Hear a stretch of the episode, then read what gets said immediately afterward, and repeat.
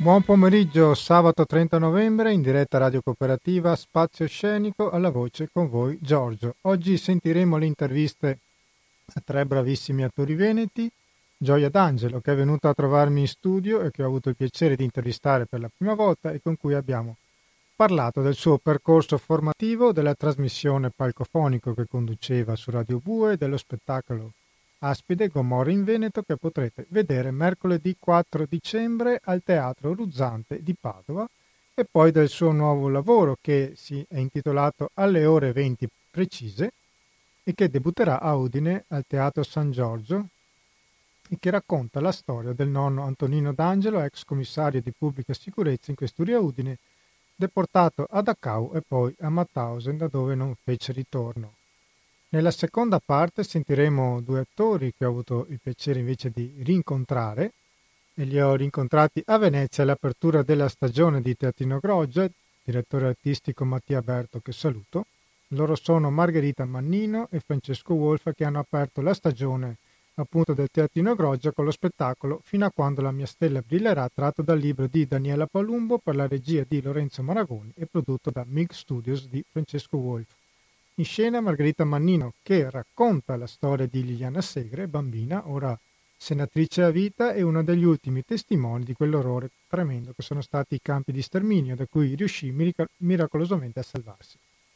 Uno spettacolo che è anche una grande lezione di umanità in un momento come questo di cui se ne sente veramente il bisogno. Un lavoro emozionante, in scena una bravissima attrice che ha saputo dare al testo una forza incredibile che domani potete vedere tra l'altro a Teatro del Pane di Villorba alle ore 18. Ma partiamo subito con le interviste e con la prima parte dell'intervista a Gioia D'Angelo. Buon ascolto.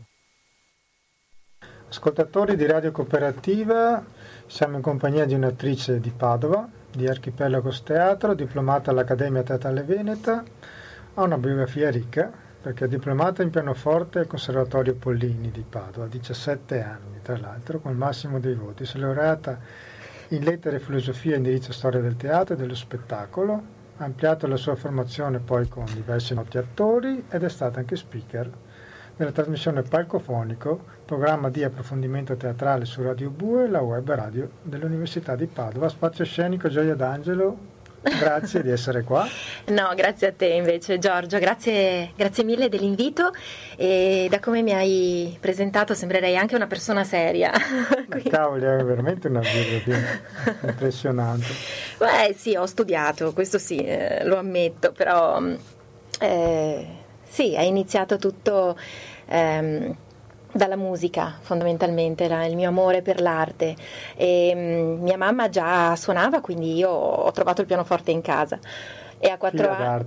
Sì, sì, beh, poi no, mia mamma poi non ha continuato a suonare, è diventata medico, ma eh, il pianoforte era lì e quindi ho iniziato con quella curiosità di una bambina, no? E, mh, ho iniziato a studiare, a nove anni sono entrata al conservatorio e ne ho fatti 8 e poi a 17 anni mi sono diplomata col maestro Angeleri, quindi poi ho iniziato un'attività concertistica molto intensa, bella, è stato un periodo della mia vita stupendo, faticosissimo. Musica. No, per me è...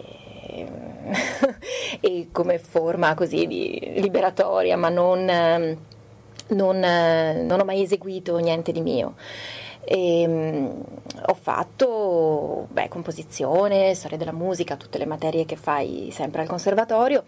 Ho, um, ho fatto molta musica da camera, ho suonato anche con diverse orchestre, quindi Dopo il diploma, eh, sì, oltre a una carriera concertistica, ehm, diciamo che ho, ho, amato molto lavorare, suonare anche con altri musicisti, perché poi, sai, dopo il decimo anno, eh, il diploma, eh, quando hai mm, passato praticamente metà della tua vita a suonare otto ore al giorno, eh, se non di più, eh, inizi a ad avere bisogno no, di condividere questo, questo mondo e questa, tutta questa fatica.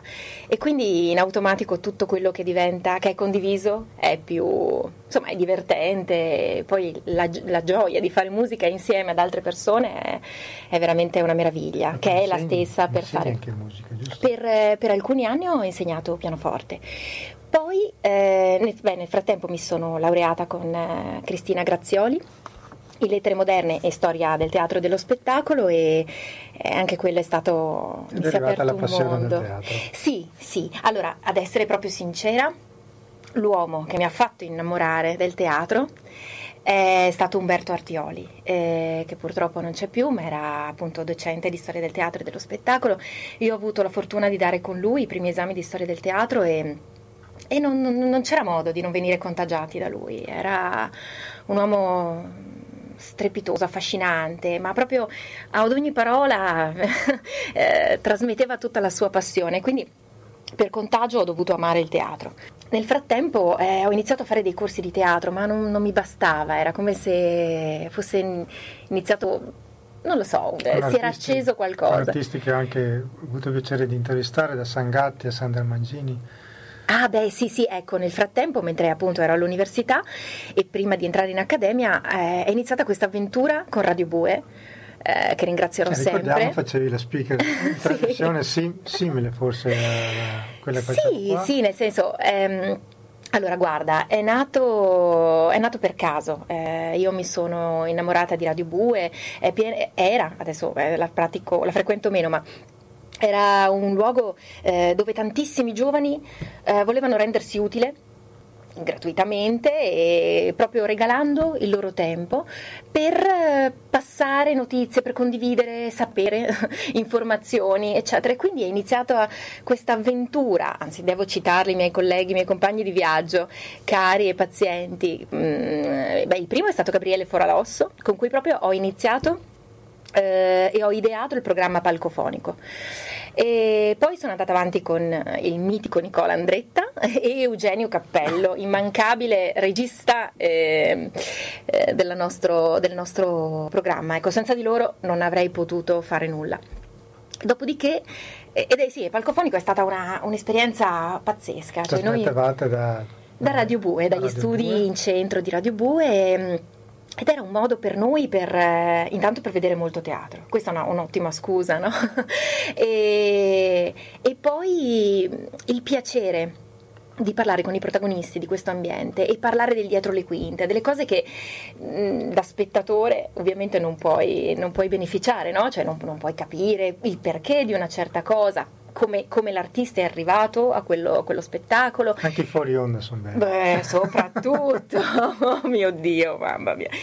Sa- conducevo quello spettacolo, quel, quel programma perché c'era questa passione fortissima per il teatro e allora tutto il tempo dedicato eccetera non, non mi pesava. E poi molto lo facevano a parte i miei colleghi ma eh, gli ospiti stessi. E, ed era un piacere ed era anche molto facile intervistarli perché avevano così tante cose entusiasmanti da raccontare che era C'è anche l'idea di dare facevano tutto loro. a qualcuno che veramente ha qualcosa mamma da dire. mia certo anche per, mm, per avvicinare un po' il pubblico al teatro nel senso che Certo deve rimanere una forma di sacralità, questo è importantissimo secondo me, però ehm, Molti, molti, molte persone, giovani anche, tendono a pensare che il teatro sia qualcosa di pomposo, di lungo, di noioso, di, eh, con una sovrastruttura che mh, mm, adatto a pochi, no? agli abbonati, eccetera. Invece, secondo me, entrare eh, nelle vite degli artisti e carpire determinati segreti piuttosto che appunto backstage o,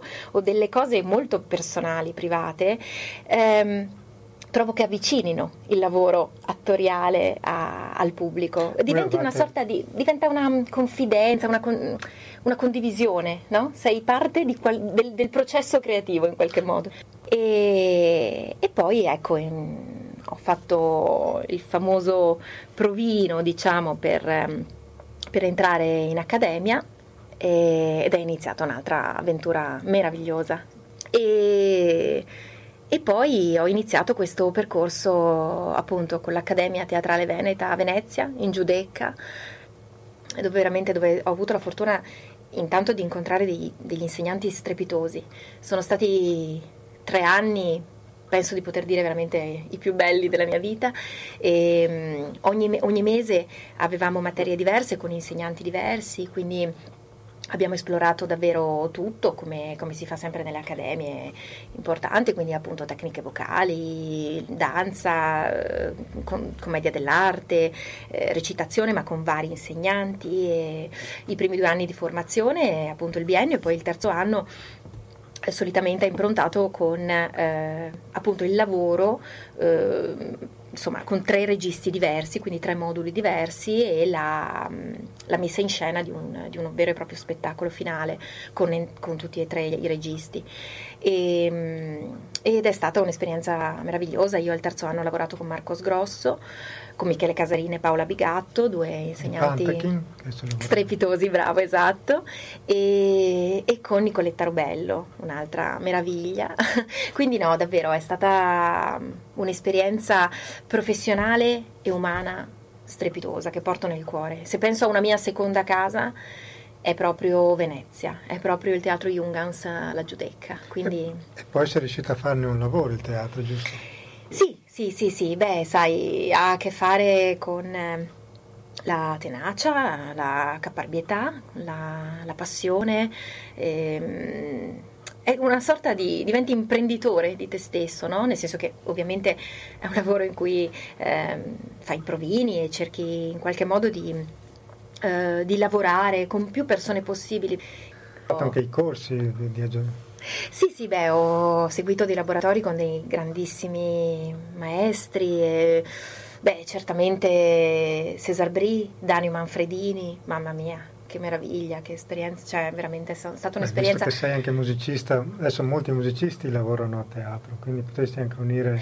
Beh, ma sai che in effetti quando posso suonare in scena io sono la persona più felice del mondo e mi è accaduto due volte finora.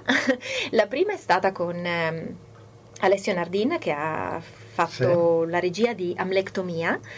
Eh, che era una rivisitazione di Amleto, eh, una riscrittura, perdonami, eh, di Amleto. Io ero eh, in questo spettacolo Gertrude, la regina, e ero in scena come attrice. Lui, sì, sì, Alessio Nardini è un regista di, di Venezia.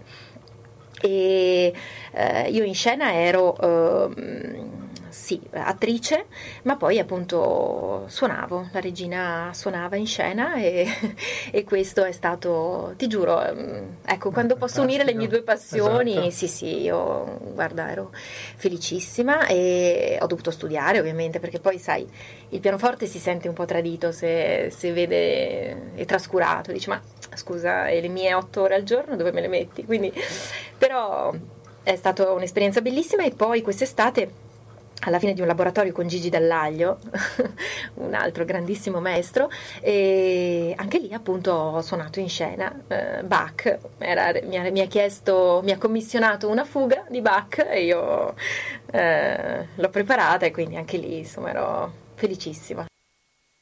E noi facciamo una breve pausa musicale prima di sentire la seconda parte dell'intervista a Gioia D'Angelo. Buon ascolto. Questa era la cantautrice pugliese Erika Mu e noi riprendiamo l'intervista all'attrice Gioia D'Angelo. Buon ascolto. E poi arriva Archipelagos Teatro. Eh, e poi è arrivato Archipelagos Teatro, nel senso che ehm, c'è stata voglia di, di, trovare una strada. Non che l'abbia trovata, sai, non, ehm, in realtà è più voglia di cercarne una eh, e di farsi delle domande piuttosto che trovare risposte, eccetera. E, ehm, quelle ci ho rinunciato e spero anzi di non trovarle, se no non mi divertirei più.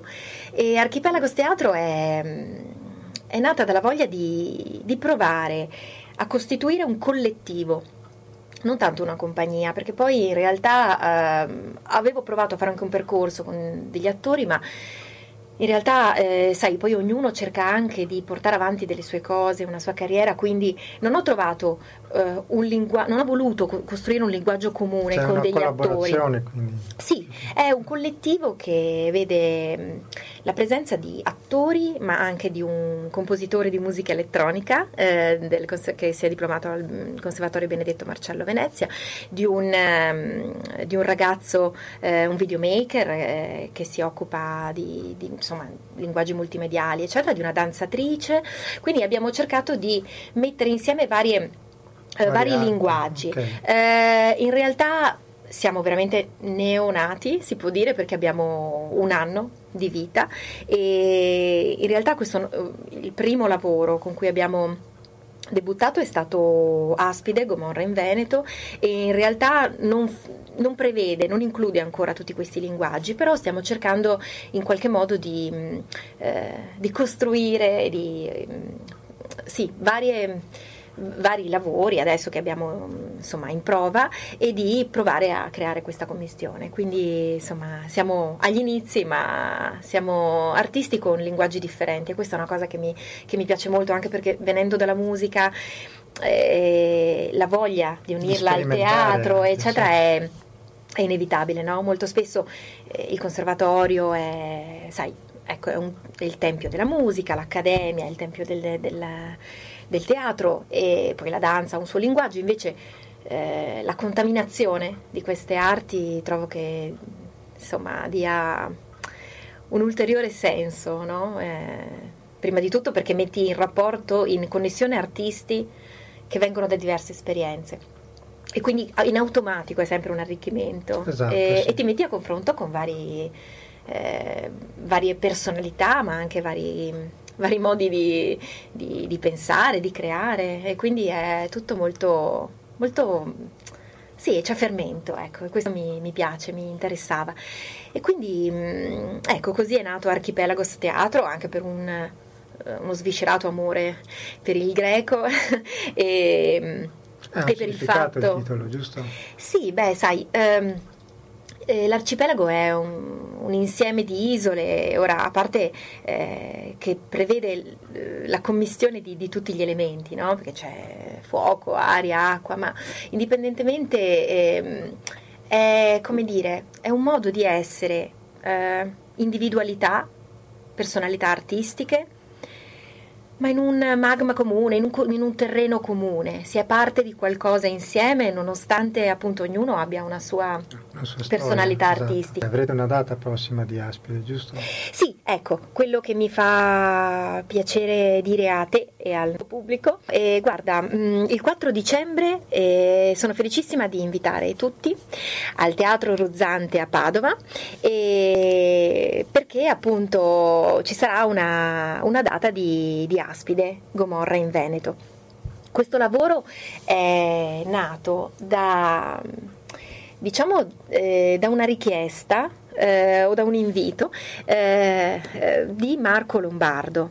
E devo molto a Marco Lombardo e a Libera e, mm, perché eh, ci hanno dato questa opportunità. Marco Lombardo è il referente provinciale di Libera. Ecco.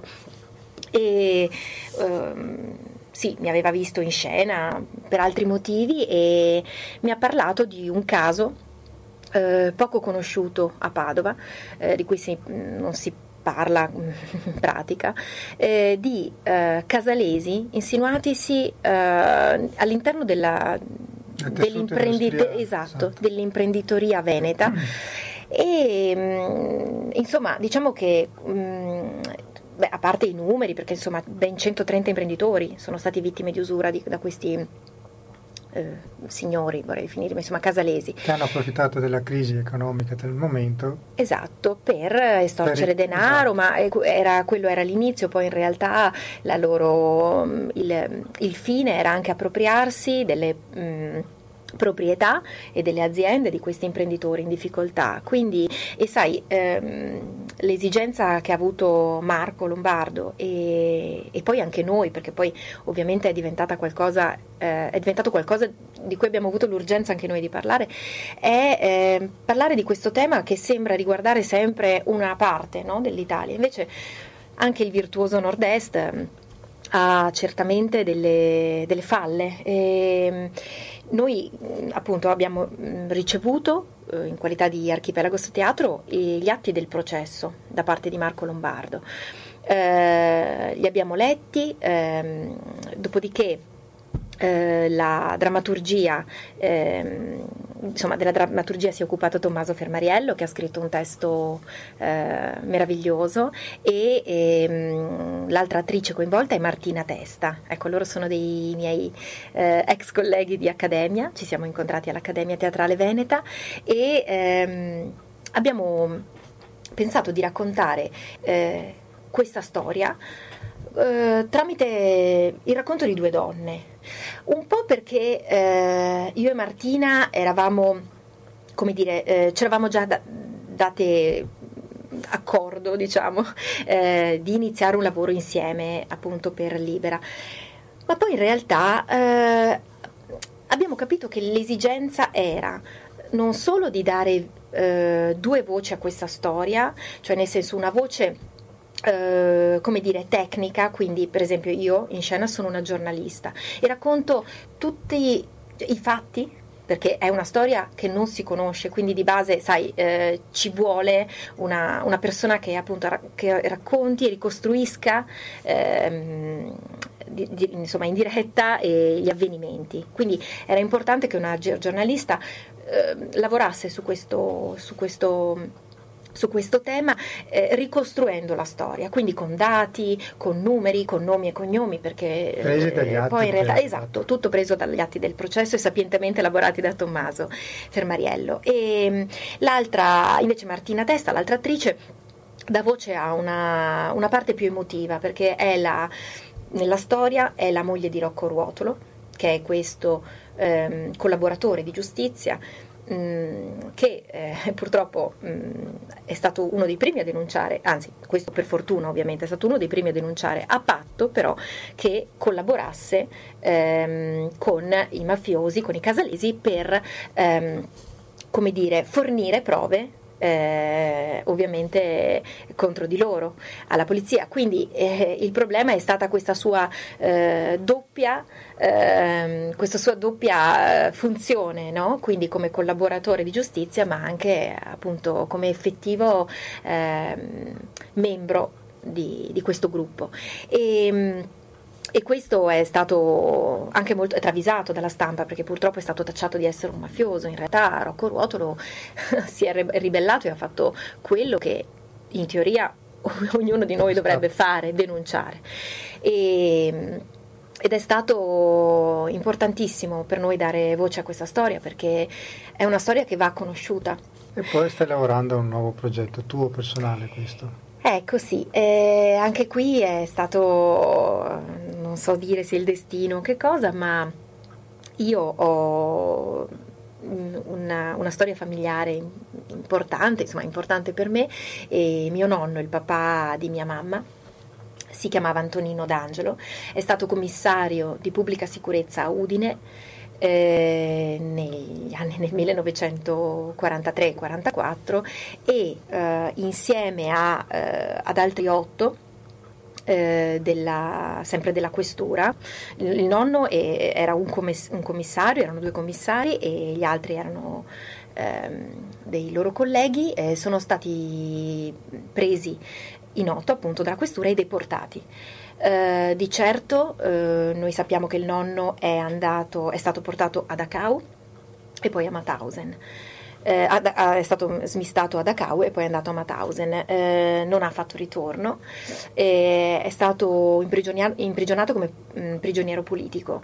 All'epoca la questura ehm, era, ehm, ha dato una forte mano eh, ai partigiani e alla resistenza perché mh, ho scoperto, eh, perché poi in realtà è da poco che sto studiando questo argomento, ehm, davvero era, eh, aveva la possibilità di eh, aiutare, non tanto ovviamente ehm, eh, con, eh, cioè combattendo ovviamente come facevano i partigiani eccetera però aveva una funzione fondamentale perché io so, io so, che il nonno appunto avvisava dei futuri rastrellamenti che sarebbero eh, avvenuti quindi ovviamente aveva tempo di avvisare le popolazioni rurali perché ovviamente anche portare via un uomo in una famiglia a quell'epoca voleva dire con, mh, mm, condannarla alla esatto. fame e quindi insomma poi eh, ovviamente poteva eh, muoversi durante il coprifuoco, poteva eh, accedere alle armi, quindi anche fornirle poi ai gruppi partigiani. Quindi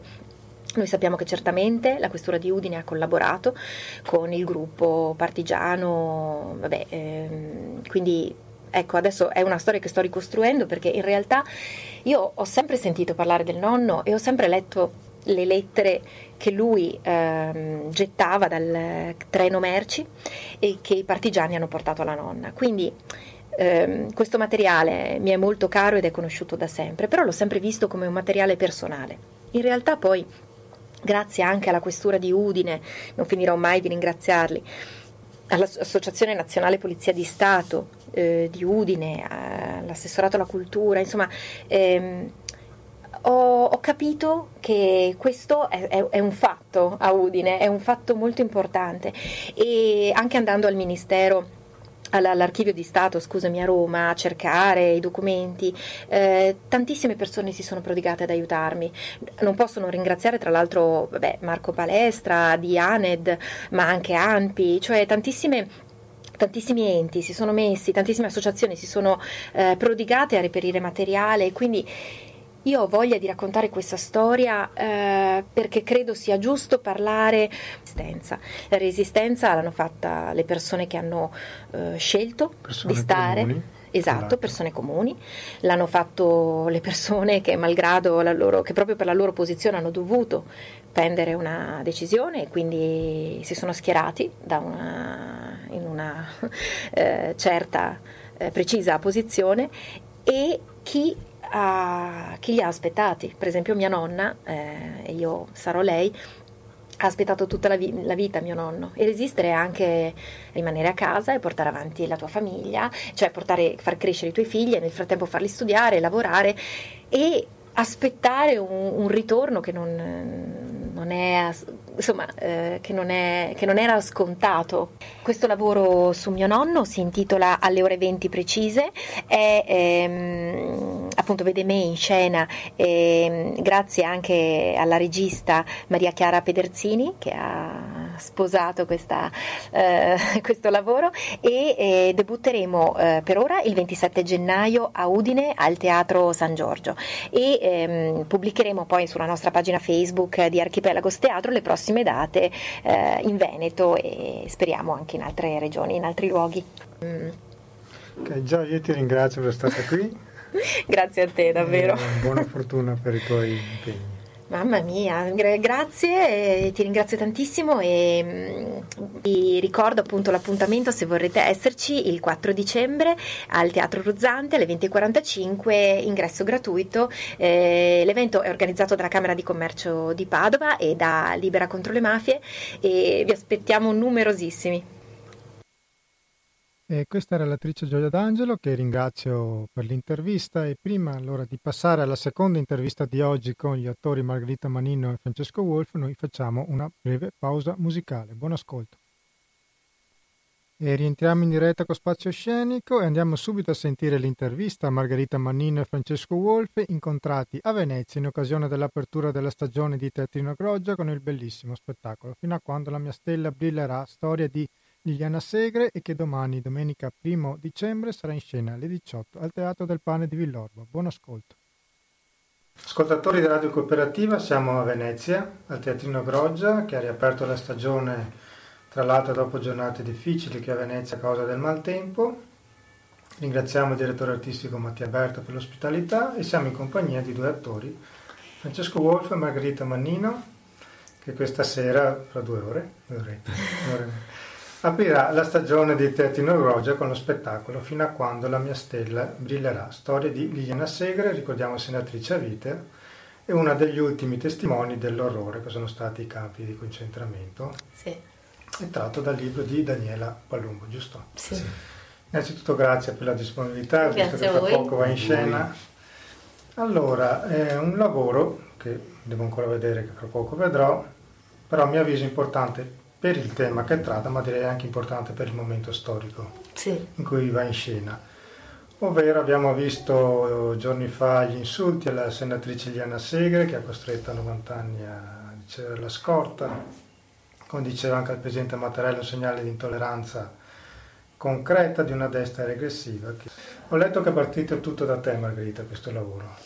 Eh, beh, sì, l'iniziativa sì, in realtà, eh, come te, ci tengo a dirlo, non, in realtà non, eh, non è stato mh, voluto ecco, che questo, questo, lavoro fosse fatto in questo periodo, in realtà eh, l'idea, il, il, la conoscenza di questo testo è venuta proprio con Francesco eh, alcuni anni fa quando abbiamo fatto una giornata della memoria per le scuole eh, leggendo alcuni brani tratti da dei testi e tra questi c'era appunto il libro fino a quando la mia stella brillerà. Da lì è cominciata a guizzarmi in testa l'idea di poter appunto trasformare il romanzo in un eh, monologo e quindi eh, il processo è cominciato vari anni fa per una serie di motivi legati anche a acquisizione diritti, scrittura, eh, produzione, eccetera. Eh, abbiamo debuttato appunto il 5 novembre sempre qui al Teatrino Groggia davanti alle scuole medie ed era proprio, ed è, sì, si è creata questa coincidenza, diciamo, ripeto, non, non, voluta, che ci fa ancora più capire quanto sia uno spettacolo necessario, ecco. E oltre a te, ricordiamoci, sei tu Francesco? Sì, eh, io sono stato presente quando abbiamo incontrato il testo, appunto, anni fa. E poi abbiamo, con Margherita abbiamo cominciato a parlare del progetto e eh, io ho uno, una società di produzione e post-produzione audio a, a Roma. Milk, giusto? Milk, esatto, si chiama Milk Studios e, e, noi ci occupiamo dalle colonne sonore agli audiolibri, doppiaggio, un po' tutto ciò che riguarda attori, musicisti e studi di registrazione. Ed è un'attività che è nata con i miei soci che si chiamano Mario Struglia e Alberto Rossetto per, um, per creare un, una movimentazione anche, anche banalmente economica per poter investire in progetti culturali. E, um, abbiamo prodotto dischi e questo in verità è la nostra prima produzione teatrale. Siamo partiti con un testo, diciamo con un allestimento semplice, essendo questo un monologo, c'è solo Margherita in scena. È il primo lavoro che fate insieme vostro allora questo? E... Beh, nostro, nostro, nostro prodotto da noi sì. Sì, sì, sì c'è la regia di, di Lorenzo Maragoni. C'è la regia Lorenzo di Lorenzo Maragoni, Maragoni sì, sì, sì. E, e hanno fatto appunto un grande lavoro e poi eh, noi come studio, a parte la parte diciamo di sostenere il budget, ehm, abbiamo anche fornito le musiche, un musicista con cui noi lavoriamo e di cui abbiamo inciso anche un disco, Filippo Cosentino, è un chitarrista eh, bravissimo, che ha prestato le sue musiche per, eh, per questo, questo spettacolo e che stiamo anche valutando in tappe successive di avere in scena. E, dal vivo. Dal vivo, vivo, esatto, vivo esatto. Ok, infatti anche Lorenzo ne sottolineava l'emozione che ha provato nel lavorare. Quanto, quanto sì. tempo ci avete messo? Per... Eh, beh, abbiamo fatto vari step perché comunque abbiamo, con Lorenzo abbiamo anche lavorato eh, prima eh, quando abbiamo chiesto l'adattamento a Daniela perché ah, siamo arrivati con delle idee su cosa avremmo voluto insomma, che scrivesse e, e, poi lei ci ha infatti è stata veramente molto brava perché eh, ha, mm, dire, ha, risposto alle, alle, nostre richieste face, facendo mm, dire, venire fuori un,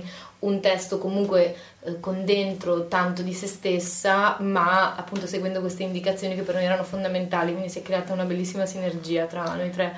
E poi con Lorenzo abbiamo provato all'incirca un, più o meno due settimane, direi. Sì. Infatti il libro ho letto che non parla solo di olocausto, ma soprattutto di indifferenza e sensi di colpa e la vita normale di una bambina che a un certo punto cambia a causa delle leggi razziali. Tu quindi ne farai più tappe della sua vita? Come sì, eh, diciamo che noi abbiamo eh, strutturato il, il, lavoro in um, quattro parti, eh, dove l'inizio è appunto un racconto sulla sua infanzia, molto anche spensierata, un po' viziata, eccetera, una presa di consapevolezza di questa emarginazione perché appunto arrivano le leggi razziali, quindi lei viene espulsa dalla scuola senza nessun motivo ed è questa la grande domanda a cui lei dice perché, la, perché, perché io non posso più andare a scuola? E nessuno ha mai risposto a questa mia domanda, tuttora nessuno ha mai risposto a questa Se domanda. È bambina, lei è una, 8 anni. E, ehm, e, poi c'è la parte di, eh, della deportazione e poi il ritorno, che è un momento anche quello molto particolare perché il ritorno è molto difficile. È stata eh, l'unica bambina, ho letto, che è tornata da quel treno. Da quel treno di quel, quel, giorno lì, di quei 605 che partiva dal binario 21 come bambina, sì. So che l'avete sentita per... Sì, sì, sì, beh, certo, anche perché lei comunque ha eh, le è stato inviato il testo ovviamente perché lo leggesse, perché lo approvasse, perché l'ultima parola insomma ce l'aveva lei, ci ha dato la sua benedizione diciamo ad andare avanti. Quindi... E per te interpretarla che emozione è stato? Nel libro hai scoperto qualcosa che magari non conoscevi di lei? Beh sì, sì, io l'ho, anzi io l'ho conosciuta attraverso il libro in realtà perché io prima non, le, ho scoperto dopo che lei era da tanti, ormai già da 30 anni che, fa, che è testimone della eh, della Shoah che va nelle scuole, eccetera. E, e, io l'ho scoperto invece soltanto attraverso il libro, quindi l'ho conosciuta così. Beh, la vita eretere magari una serata a Roma, magari visto che... Sì, adesso è molto impegnata, perché o perché comunque sta, sta, a Mil- esatto, sta a Milano oppure quando a Roma magari avrà qualche impegno istituzionale. E attualmente comunque è rivolto soprattutto agli studenti questo lavoro? Sì, sì, noi abbiamo, siamo partiti con l'idea di mh, farlo per, per, le scuole, per i ragazzi dagli 11 anni. Come è stato accolto quando l'hai portato? Beh, bene, benissimo, devo dire, non so se i ragazzi erano incredibilmente educati, ma sono stati bravissimi, mm. attenti, mm. per tutte loro, sono stati veramente bravi e ho saputo dopo sia i professori che alcuni figli di qualche genitore che abbiamo conosciuto, insomma abbiamo avuto una serie di commenti estremamente positivi proprio da parte dei ragazzi, quindi bene. Anche perché non è un, uno spettacolo dai, dalle tinte pastello, diciamo che no. è, dura circa, circa, un'ora e un quarto, ma è di narrazione. Poi okay. il linguaggio usato, impostato da Daniela, è sicuramente un linguaggio destinato anche a un pubblico giovane, soprattutto a un pubblico giovane. Però nella sua semplicità, con una tematica così vorrei dire conosciuta, anche se abbiamo visto che secondo me non è sempre così mm. Eh, conosciuta da tutti. Ha visto però, gli insulti che riceve. Esatto, è, mm. è, però una tematica che se non altro ehm, nell'immaginario esiste già, quindi anche semplicemente parlarne, portando la, la presenza dell'attrice in scena che porta, proprio diventa essa stessa testimone, dà una forza a questo testo che anche agli adulti ha fatto, abbiamo visto perché abbiamo fatto una prova generale con gli adulti, ha funzionato. Anche sugli adulti fa presa, ecco. Sì. Mm. Ma le dichiarazioni che ha fatto riguardo alla situazione attuale vi spaventano? E secondo, voi, secondo voi perché? Paura, disinformazione? Cos'è che sta succedendo? Eh, cosa sta succedendo? Stanno succedendo tante cose, c'è una eh, è una cosa estremamente paradossale secondo me perché c'è una possibilità di accesso all'informazione come non c'era mai stato prima. Dall'altro lato questo mondo social, mondo internet si è riempito di notizie che non sono vere, appunto fake news di, e anche ha dato la possibilità probabilmente anche a dei caratteri di un certo tipo a dare sfogo a tutta una serie di pulsioni che prima per qualche motivo invece tenevano mh, mm, represse, mi viene da dire, perché comunque penso ai nostri genitori che sono figli del, degli anni 50, comunque gen- persone che hanno fatto 68, 70 anni, 70 così, e ci raccontano da quando noi eravamo giovani l'antifascismo era una cosa normale, era sì. di tutti, di tutti, destra, sinistra, centro, non esisteva una distinzione. L'uomo era antifascista, l'italiano era antifascista. Eh, pensare che adesso invece questa è un'etichetta che distingue tra... è veramente preoccupante. E anche le ultime manifestazioni giovanili si, sì, stanno, stanno, strumentalizzando anche forse un po', sì, sia da destra che da sinistra. Sì, poi esatto, mm, oltretutto anche con le ultimissime appunto manifestazioni che ci sono state che dovrebbero dare anche alla politica, secondo me, un segnale eh, forte perché mh, mm, la coscienza di massa, la coscienza c'è, non è che non esista più. Esatto a, a, questo punto però il popolo è questo che può fare, non può fare secondo me più, più, di questo, è la politica che deve ricevere questo per mettersi in riga e capire che forse sta facendo degli errori, da tutti i lati eh, ovviamente. Poi eh, il fatto che noi fa, facendolo di lavoro ti rendi conto di quanto sia difficile a volte immedesimarsi nel personaggio, no?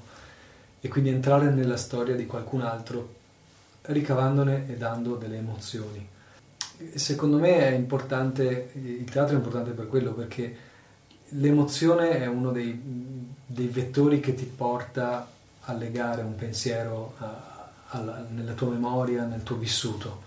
Se, se si, appunto, le informazioni come circuitano su, sul web sono rapide, sono veloci, spesso, come diceva lei, è la fonte il vero problema. Eh, più hai un'apertura su un, un mondo ampio, più devi essere tu selettivo e in grado di riconoscere che cosa è verità, che cosa è fondato, che cosa no.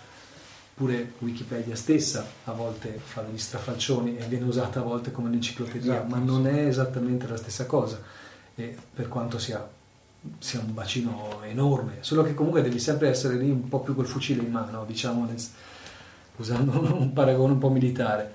E, ehm, e finché la comunicazione è così veloce, secondo me, soprattutto i ragazzi, penso, ma anche gli adulti, stiamo vedendo, non hanno il tempo di capire veramente e sedimentare quello che è un messaggio. Perché ti resta, ti passa, ti scivola via come un gattino che gioca su Facebook. Invece non è questo, devi prenderti il tempo di ragionare su alcune tematiche soprattutto su quelle che a livello umanistico devono restare principali. Ok, e, e comunque voi tornerete a lavorare anche venerdì insieme, ah, insieme dopo le baruffe chiozzotte per lo spettabile del Veneto e in regia Giuseppe Emiliani, oltretutto una persona che ha sempre speso belle parole per voi due, nelle mie interviste di sicuro. Grazie. Grazie. Innanzitutto allora, cosa significa tornare a lavorare con Giuseppe? Beh, eh, dopo un po' di volte credo che sono quelle mm, situazioni che uno eh, conosce, eh, confortevoli, con persone che stima, che ammira e quindi è un piacere più che un lavoro. Ricordiamo il titolo che è Geografia di Giovanni Commisso, Storia di un viaggio letterario. Esatto. Sì. Ok, sì, esatto. E... Era uno scrittore molto legato a tutto il territorio veneto. Sì, sì, sì. sì esatto. Per, e... per voi cosa rappresenta questo scrittore? Beh, anche questa per me, per, mm, ammetto, io sono una padovana, quindi per me è una novità. Nel senso che io l'ho scoperto ultimamente, ho letto dei racconti che ho trovato, che trovo mm, incredibilmente ehm, non so come definirli, eh, nella loro semplicità. Farete, eh, scusa, farete delle letture in scena? Sì, sì, sì, sì facciamo un, un, reading, diciamo. Sì, con, con, musica dal vivo. Con musica, esatto. E, ehm, e, quindi niente, questi racconti sono sì, nella loro semplicità, poi estra- estremamente umani e descrivono delle epoche ormai lontani- lontanissime, anche se in realtà probabilmente erano di oh, qualche decennio sì, fa. Vabbè, la parola viaggio è, non, eh, non, è a caso perché sì. dal punto Fate di vista antropologico e proprio anche paesaggistico ci sono sì. queste, questi, questi, quadri che, che, che, vengono raccontati. Esatto, sono proprio dei e quadri. Personalmente io sono cresciuto, mio padre è nato vicino a Treviso, oltretutto a Monastier. E sei di Mogliano? Io sono nato, cresciuto a Mogliano, sì e, um, infatti gioco in casa, anche se è sempre, esatto. è sempre disagevole giocare in casa. E, um, la tensione è più alta. No, sì. la, la, cosa è che mio padre mi raccontava di com'era la campagna quando è nato lui, con eh, magari una casa in un ambiente rurale, quindi il riscaldamento non c'era, c'erano delle, delle situazioni e a me il, il, lo scavare nel, in come eravamo a, in quell'epoca lì, soprattutto all'uscita dalla guerra, quando c'era ancora un legame col territorio vero, non diciamo sfruttato, anche quello con altre, altre finalità, un legame vero eh, che non avrebbe mai deturpato territorio di capannoni e basta. E tu ne eh, sai qualcosa dopo me lo racconti con Savana Padana? Con Savana Padana, esatto, anche quello è un altro local. Come... Okay. E, e, quindi è, no, è molto affascinante. Infatti scrittori come lui, Commisso, Zanzotto, Parisi, sono un po' dimenticati, forse da...